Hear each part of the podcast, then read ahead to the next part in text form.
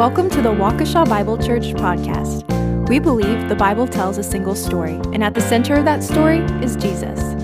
If you like what you hear today, additional sermons, teaching sessions, and written material can be found on our website at waukesha bible dot org. We hope you enjoy today's episode.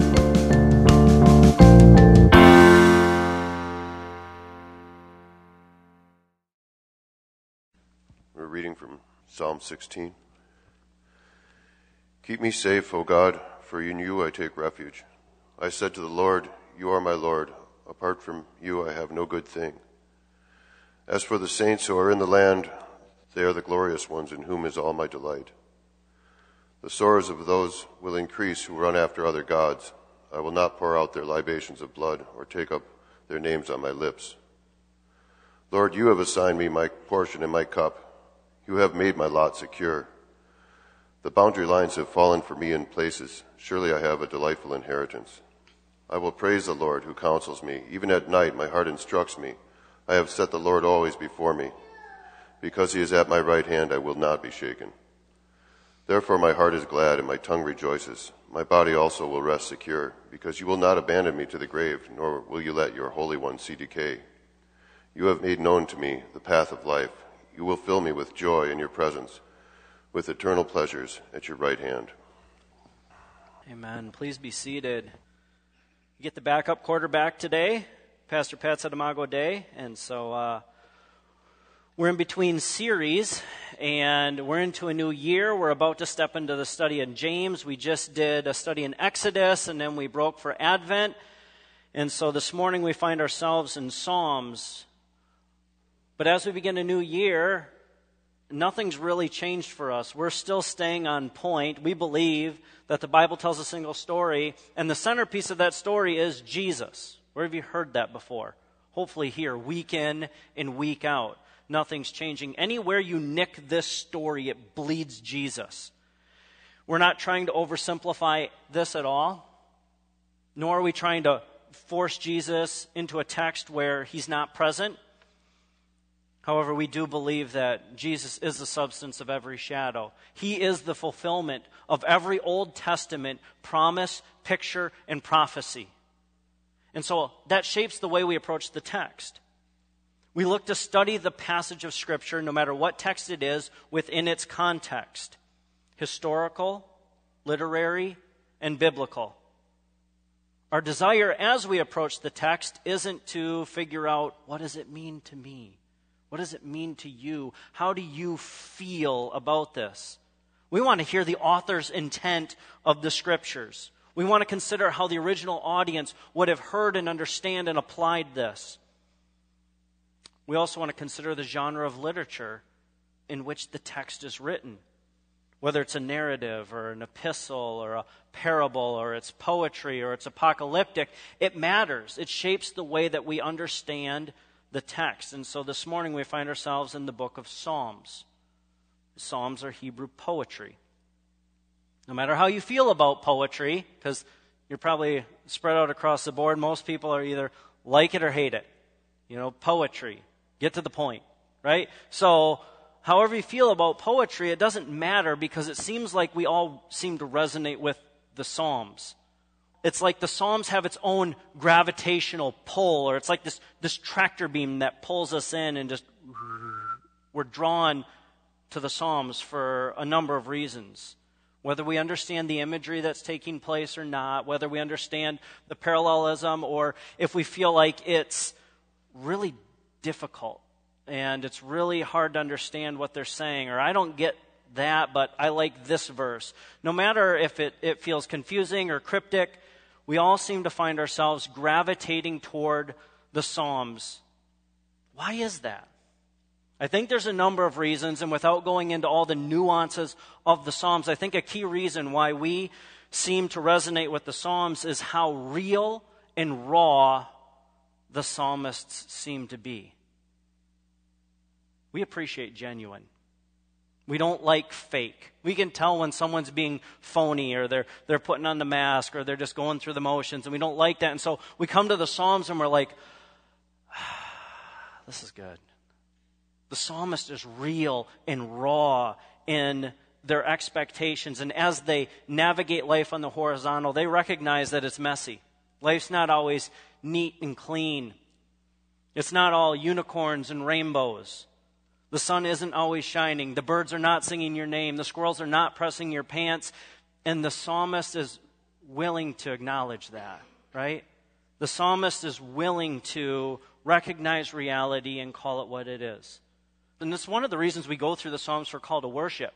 They're concise, most of them. Some of them aren't, but they're concise. And the, the psalmist just works through their feelings, almost in an unfiltered way. If they're frustrated with God, they let him know. Life's messy, life's hard, and they wrestle through life and they puke it all out on God, and guess what? God can handle it. I'm thankful for the Psalms.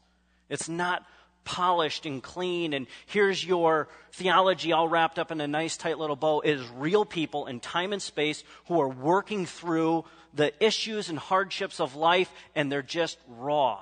It's unfiltered, and yet these unfiltered emotions and the struggles of life end up being filtered through the reality of who God is. And ultimately, the psalmist has a confidence in God, no matter what the circumstances are that they're facing. And so we resonate with that because we can identify with that. Because your life is like my life, is like the psalmist's life. That's not always easy. It's not always puppies and ice cream. It's tough. Relationships, finances, social circumstance. I mean, you fill in the blanks. Chronic illness. There's just tons of different things that just drain and sap the joy out of life. And the psalmist is, you know, they acknowledge that. And they say, you know what? We can resonate with that. And so we go to the Psalms. And this morning we find ourselves at Psalm sixteen. This psalm is a prayer King David makes as his life is threatened. David's prayer finds its answer, its solution in the presence of his God, Yahweh. A quick overview of the outline. In verses one and two, we find this kingly prayer for protection. In three through eight, it's a priestly prayer of confession. And then as he concludes this prayer, it's more prophetic. It's a prophetic prayer of satisfaction. And so this kingly prayer for protection, verses one and two, David prays, "Preserve me, O God, for in you I take refuge. I say to the Lord, I say to Yahweh, you are my Lord. I have no good apart from you. God, protect me, guard me." Think about it. The author, David, whether he was a shepherd in the fields, whether he was um, a singer in King Saul's court, or a soldier in King Saul's army, or the sovereign king of Israel, David knew what his life was like to be threatened. David knew what peril and danger was like. His whole life seems to revolve around this. It seems like the valley of the shadow of death was always a close reality for David. And we don't really know the historical context of this psalm, but it seems like it's fitting in just about every phase of David's life. And so in verse one and two, King David prays for Yahweh to preserve his life from death. He prays with confidence that God alone was his only refuge and source of security. He prays, "Preserve me, protect me, guard me, keep me safe, rescue my life." And then he calls on God as his refuge. This word refuge is used throughout the Psalms often. This word refuge is one we can identify with. It's a place of safety, a place of rest, a place of comfort, implying a place to be trusted to keep one safe. It's the place where we go to catch our breath. We exhale. We don't have to fear. We don't have to put on a, a show. We can just be. No one's judging us. No one's asking of us. No one's calling us to perform. No one. It, it's just this place where we can breathe easy. Anxiety can go away. Maybe we don't have a place like that in our lives. Maybe our lives are just riddled with constant going and doing, and we don't have this place of refuge. And David acknowledged that even in the midst of death that he faced, his refuge was in God alone. And so he prays for God to protect his life and to keep him safe and to be his refuge, his safe place. And he acknowledges that his only good, his only satisfaction was found in God alone, nowhere else. I only have good connected with you. Apart from you, God, I've got nothing. And so even though David is in the face of danger, peril, death, the psalm doesn't read like we would expect. There's no complaining. There's no um, working through this raw emotion, as much as it is a calm confidence in this God who David is calling on. There seems to be this settled calm, this inward joy, this confidence as David prays. And now he moves into, from this, this kingly prayer for protection, into more of a priestly prayer of confession. Look at verses three through eight. Verse three, as for the saints in the land, they are the excellent ones, in whom is all my delight. David is praying with a priestly perspective as he identifies with God's people. David is connecting himself not as as king as much as he is now as priest. And this psalm echoes Exodus in so many ways. But in these first four verses, they echo the Ten Commandments, where it could be summarized as David's love for God and his love for God's people. But more specifically, in verse three, as David delights in God's people, it seems to be because he sees them as God intended them to be. So as this echoes Exodus, consider Exodus nineteen, verses five and six, as God is speaking to Moses to relay to the children of Israel, and he says, now therefore, if you will indeed obey my voice and keep my covenant, you shall be my treasured possession among all peoples, for the earth is mine, and you shall be to me a kingdom of priests and a holy nation. This is how David is viewing God's people. And that's what we see in verse three. The saints in the land, the excellent ones, the ones who are separated, those are the ones who David delights in. And he sees them as God's people, and he leads them in worship of God. The priestly imagery continues as David warns of the emptiness of pursuing other gods. So if you want to pursue something other than Yahweh, go ahead. But here's what you can expect. Sorrow upon sorrow, emptiness, disillusion. It's not going to go well. As humans, we're hardwired to be worshipers. We're going to find something or someone to worship, to pursue, to be consumed with. And David says, it's either Yahweh or it's some other god, a pagan god, or a god of our own making. And David is saying, it's not worth it. And so as he leads this nation, he refuses to worship like the pagans did. And he makes some connections to what we see in Leviticus and in Numbers and in Exodus. He's even quoting, paraphrasing Exodus twenty-three thirteen, when he says, I'm not even going to take their names upon my lips, the names of other gods. And so we see that taking place in the psalm. And so you can see that David knew the Torah. David knew the law. David was entrenched in the scriptures, and this psalm resonates with that. But David further identifies with this priestly order. If you look at verses five and six, as he can, he considers what he truly values in this life and the life to come. He says, the Lord is my chosen portion and my cup. You hold my lot. The lines have fallen to me in pleasant places. Indeed, I have a beautiful inheritance. David's still praying this priestly confession. And it's interesting. Remember, what tribe did David come from? Judah, right? Came from the tribe of Judah. This was the, the tribe in which the long-anticipated Messiah would come from. But David is resonating with, connecting to the tribe of Levi, the priestly tribe. And as the nation of Israel moves into the promised land, think about what happens. All these other tribes are getting land parceled out to them. But what happens to the tribe of Levi? In Numbers eighteen, verses twenty through twenty-four, actually all of chapters of, of Numbers eighteen, but we'll just focus on a couple verses here. In verse twenty, here's what the Levites get. And the Lord said to Aaron, You shall have no inheritance in the land, neither shall you have any portion among them. Huh. Everyone else is getting land. God continues, I am your portion and your inheritance among the people of Israel. And then in verses twenty-one through twenty-four, he reiterates that. No inheritance, no land.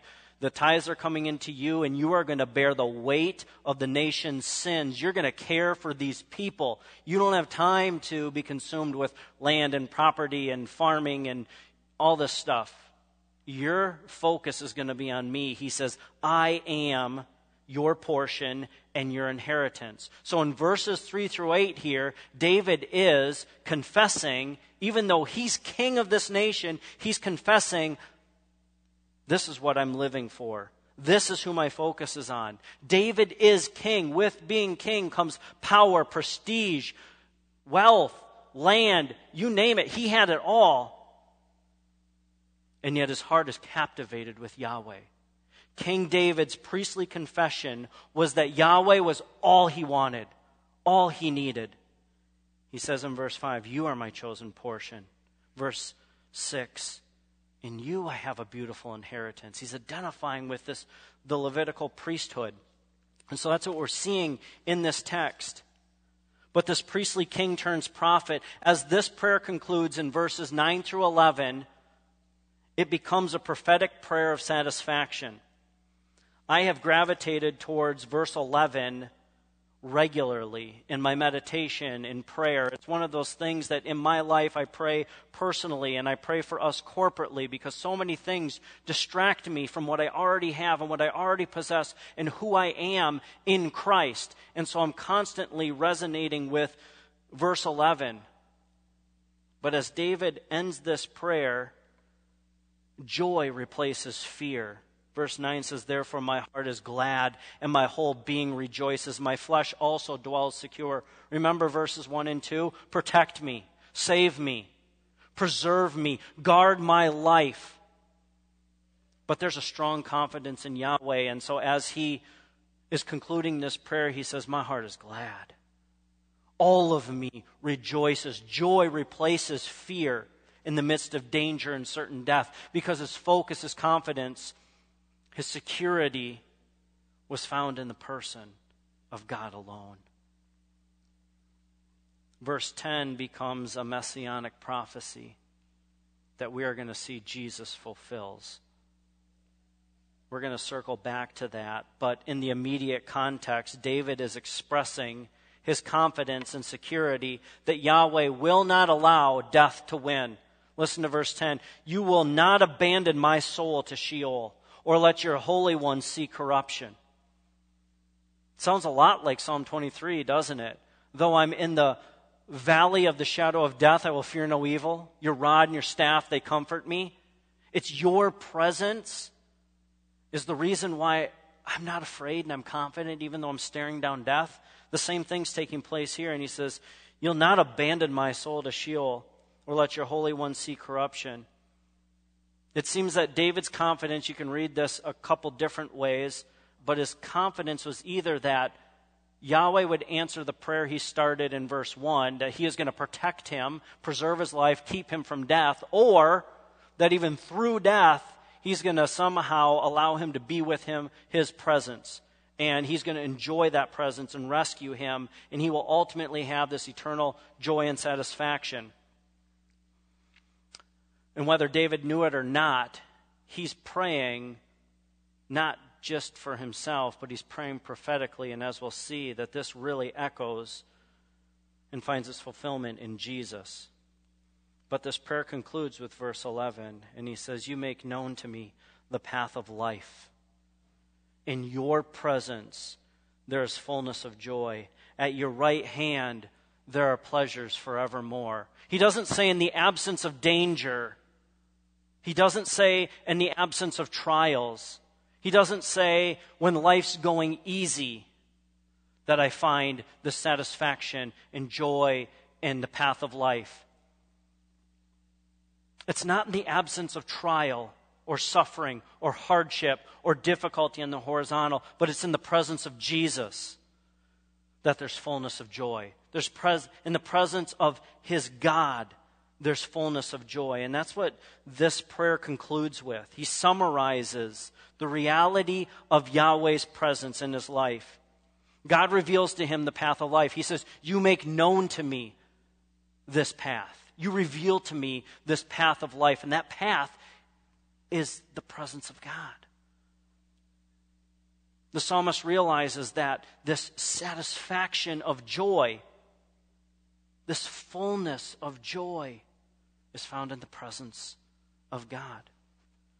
This fullness of joy, it's the state of contentment and satisfaction, implying abundance.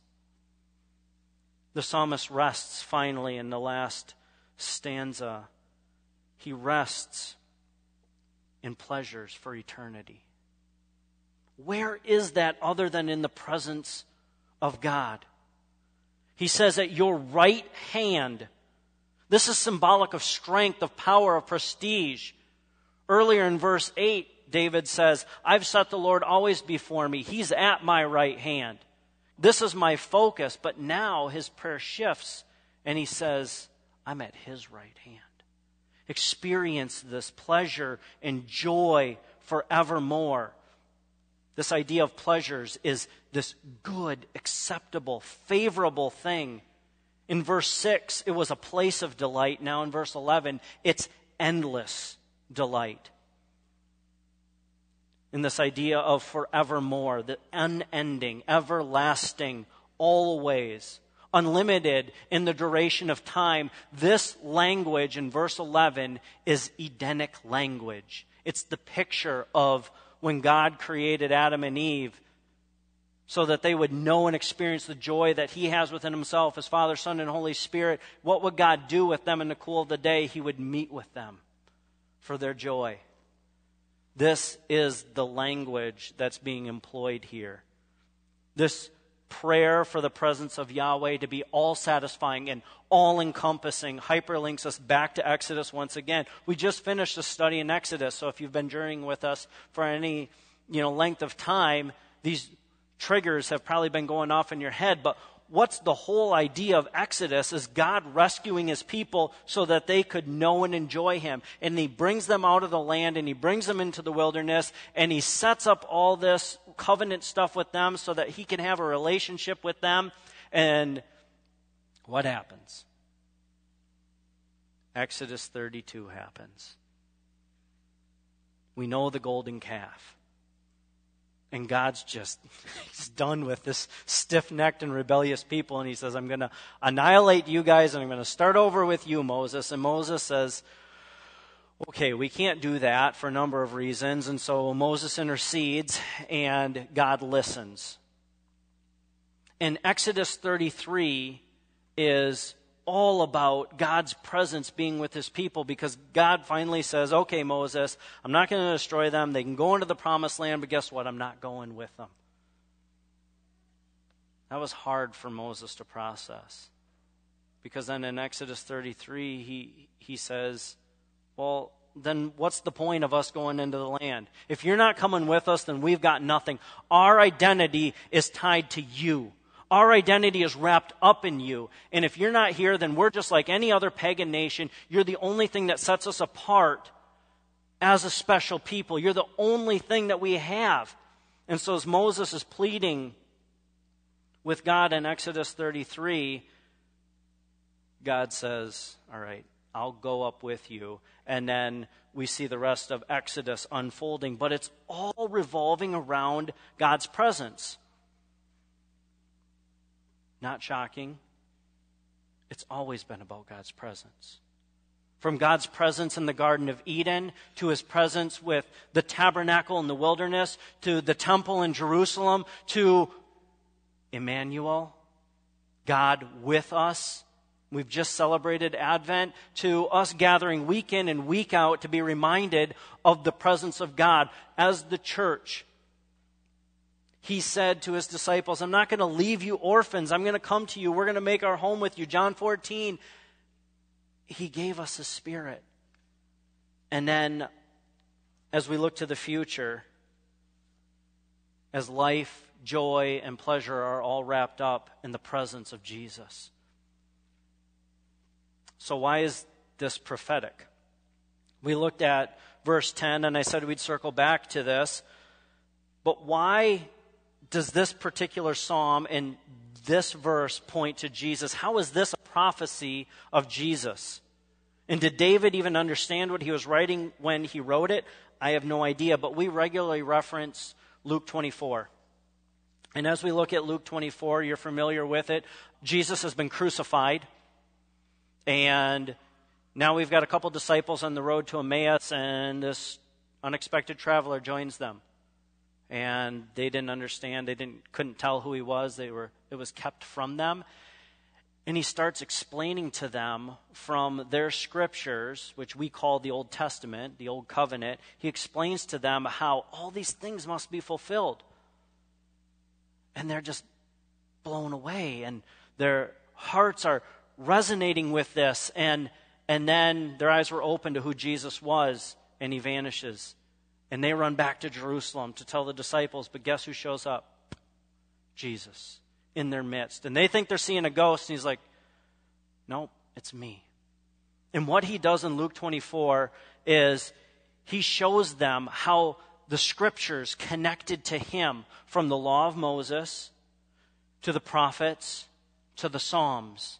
And he opened their understanding to see how all these dots connected to him being the fulfillment of every promise, every picture, every prophecy, how he was the fulfillment. And so, no doubt, this resonated regarding the resurrection. And the Apostle Peter and the Apostle Paul both quote this text as they're sharing the gospel to the people that they were investing in. The first one, we see the Apostle Peter in Acts two, the day of Pentecost. The Holy Spirit shows up and fills the believers. And they start sharing the gospel in tons of different languages, languages that they weren't prepared to speak. And what happens? The whole place is just going crazy. And then Peter stands up and says, hey, what you are witnessing, here's what's taking place. This Jesus whom you crucified has raised from the dead. Listen to what he says. We're breaking into part of Peter's message, but I encourage you to read all of Acts two and get your bearings at some point. But Acts two twenty-three and following says, this Jesus, Peter's preaching to the crowd, delivered up according to the definite plan and foreknowledge of God, you crucified and killed by the hands of lawless men. God raised him up, loosing the pains of death, because it was not possible for him to be held by it. For David says concerning him, and now he's quoting Psalm sixteen, I saw the Lord always before me, for he is at my right hand, I shall not be shaken. Therefore, my heart was glad and my tongue rejoiced. My flesh also will dwell in hope, for you will not abandon my soul to Hades, or let your Holy One see corruption.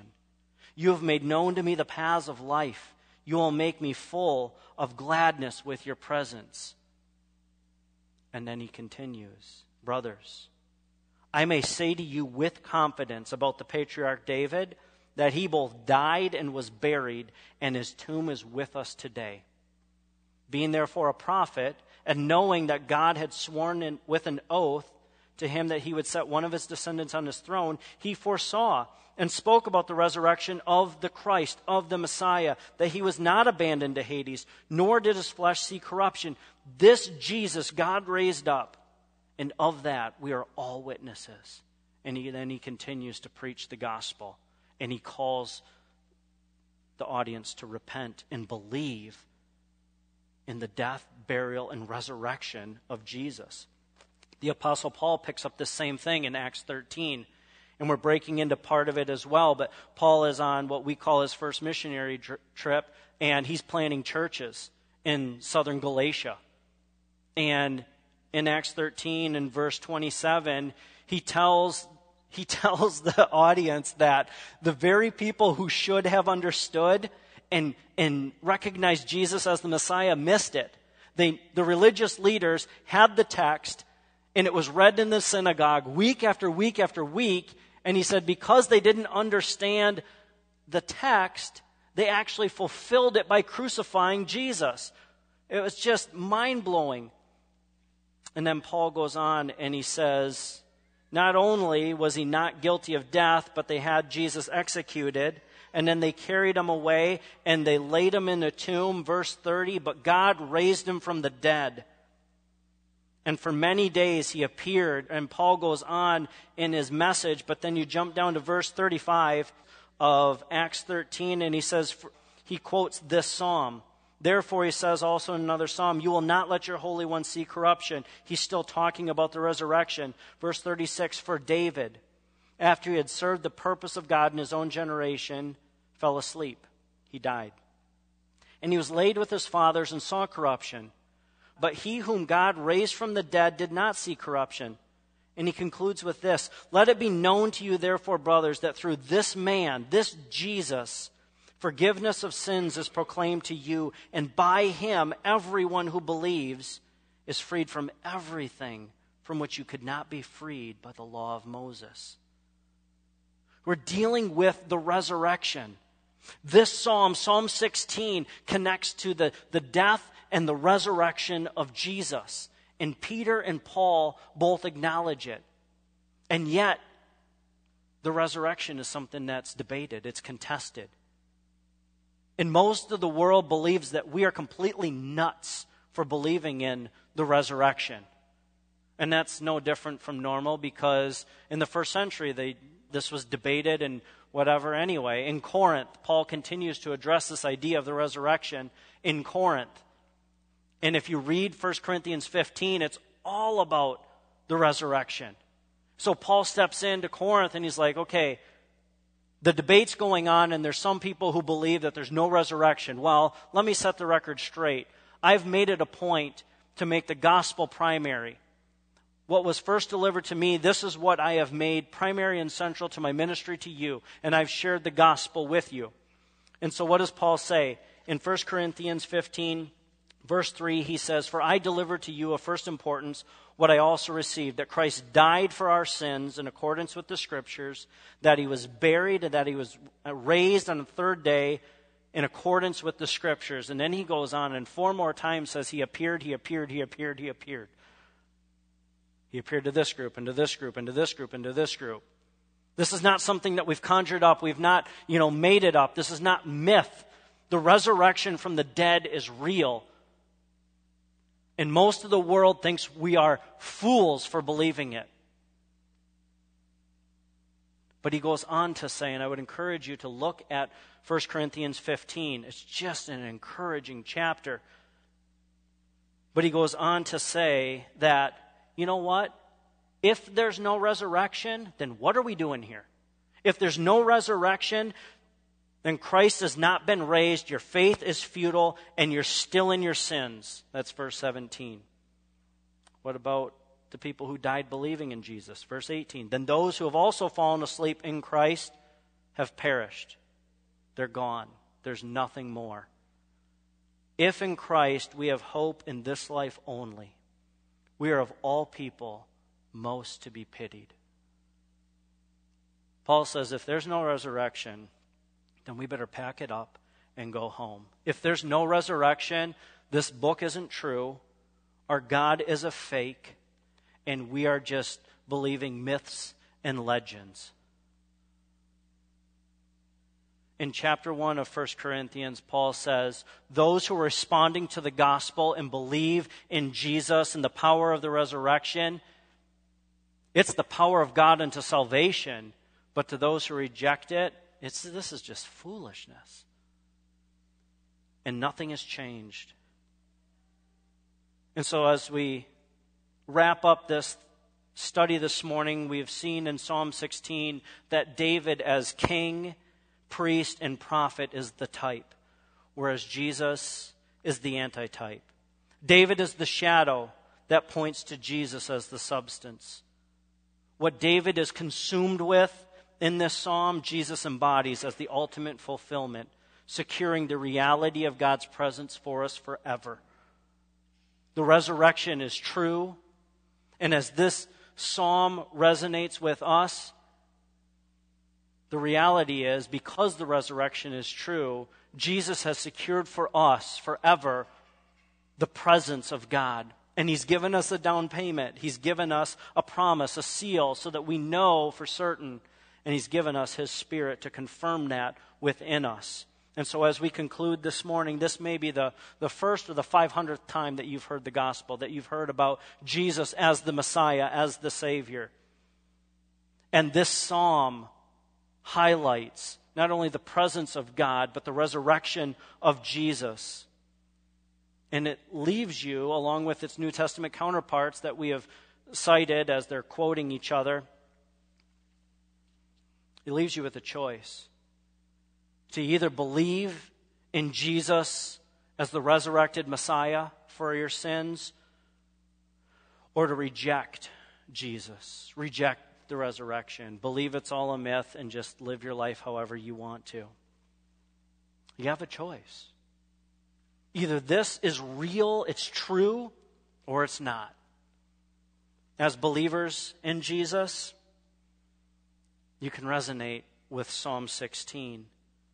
We can resonate with the confident prayer of the psalmist as he faces the pressures in the horizontal, that God is the one who preserves his life, that God is the one, that we, we only have good in him. Apart from him, we have no good.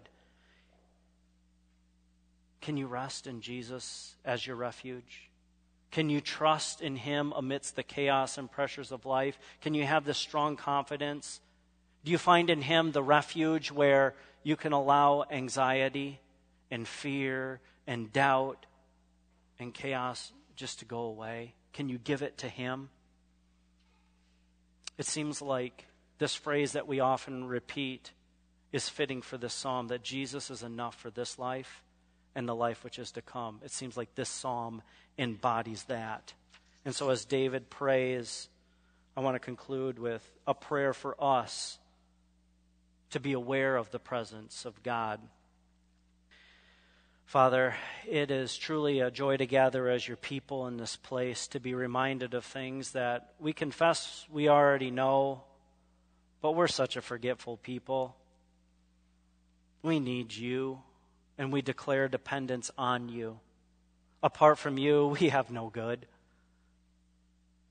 But in you, we have life.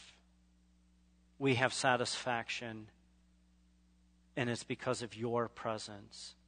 So amidst the chaos of life on the horizontal, please remind us of your presence. May we be very aware of your presence. And even as we are about to partake in communion and share together in these symbols that remind us of your death on our behalf for our sin, I pray that we would be, again, reminded of the gospel, celebrating you and aware of your presence. In Christ's name. Amen.